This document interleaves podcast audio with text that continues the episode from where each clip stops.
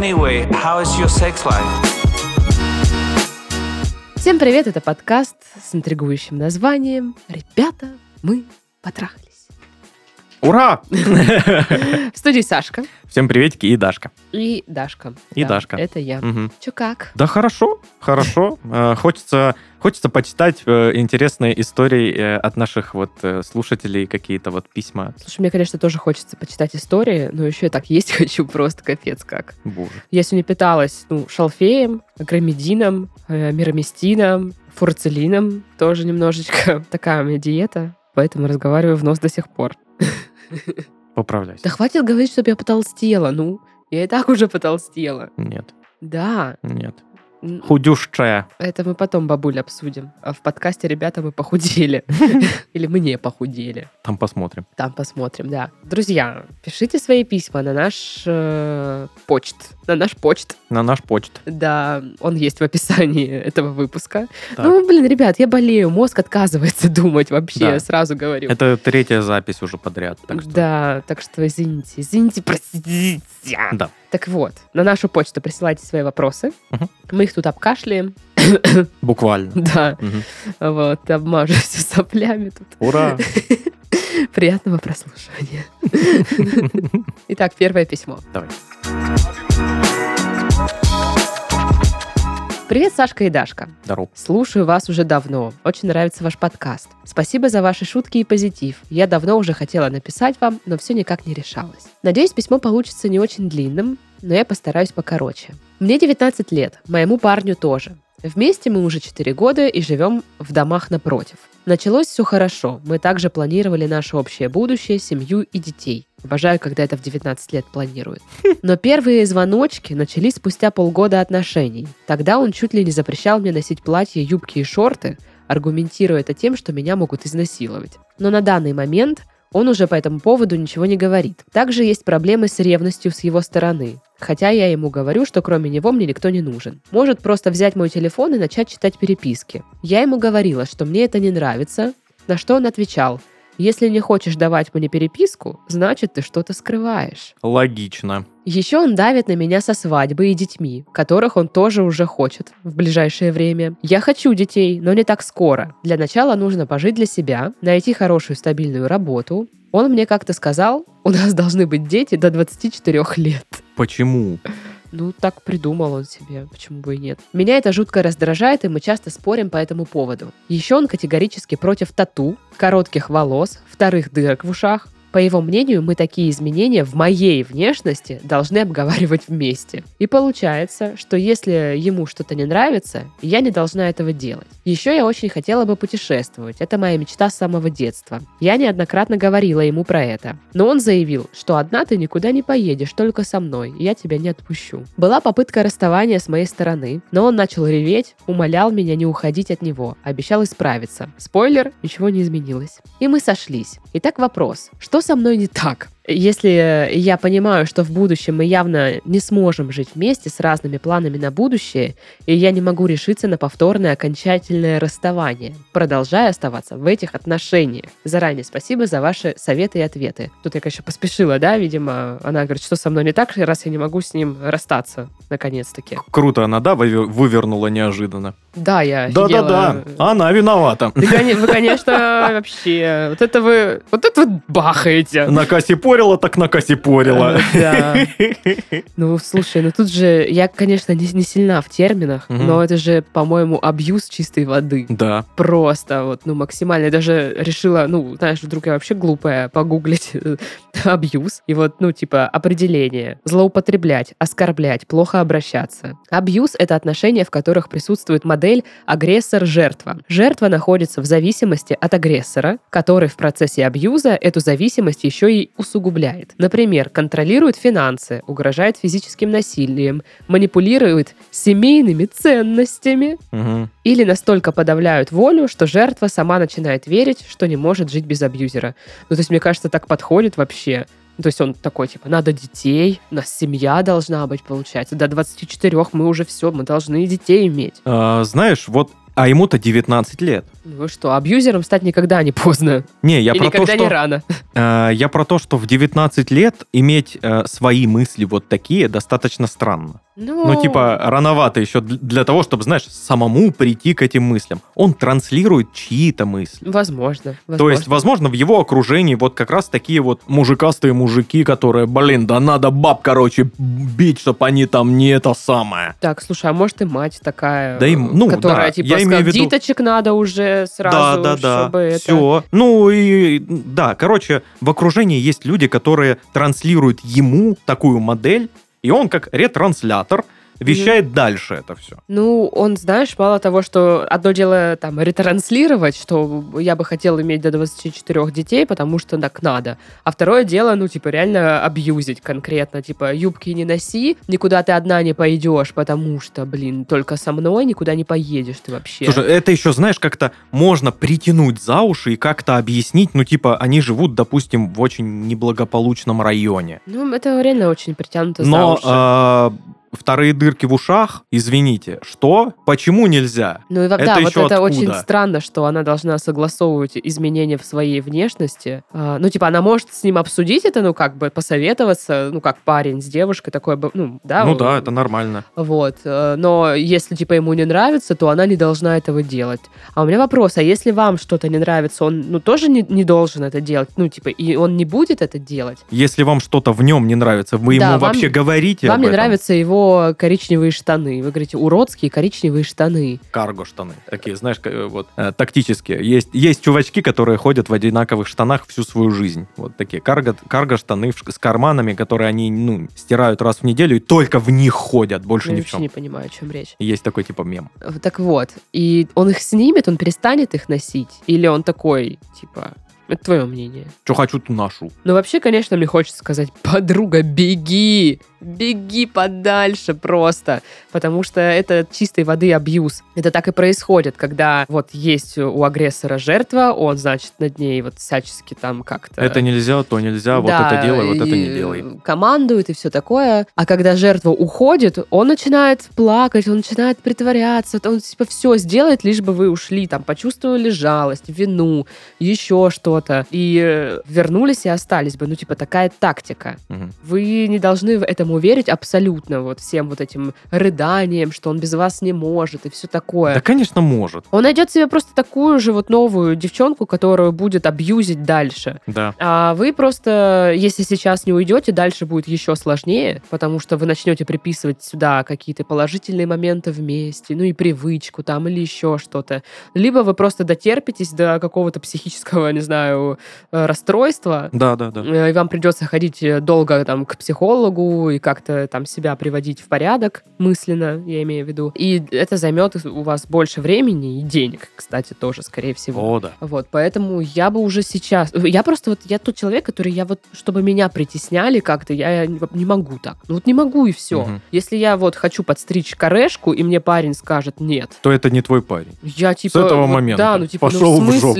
Я хочу выглядеть так, я себя чувствую так, почему ты решаешь, или как ты это, пытаешься влиять. Одно дело, если он мне скажет, типа, мне нравятся там твои длинные волосы, то есть тоже как подать. Как-то позитивно, да, повлиять. Но, типа, тот парень, который скажет, что ему нравятся мои длинные волосы, и он считает, что я и так красивая, угу. Он примет и корешку. Ну, да. Он скажет, а тебе тоже кайфово и так. Угу. Или скажет, да, ничего, отрастут. Это шучу, конечно. Вот. Не отрастут. Они никогда не растут. Это парик. Так вот, поэтому, тут вообще даже, мне кажется, обсуждать особо нечего. Нужно бежать куда подальше. Да. Потому что это все грустно. А еще, они в соседних домах живут. Прикинь, они расстанутся, и он еще будет вот это вот. А вот мне интересно, вот она в письме достаточно подробно расписала их взаимодействие с парнем. Обычно, когда произносишь вслух хотя бы вот какие-то такие мысли, и уж тем более пишешь их, ты начинаешь чуть по-другому смотреть на них. Ты их со стороны на свои отношения. Становится более очевидно. Да.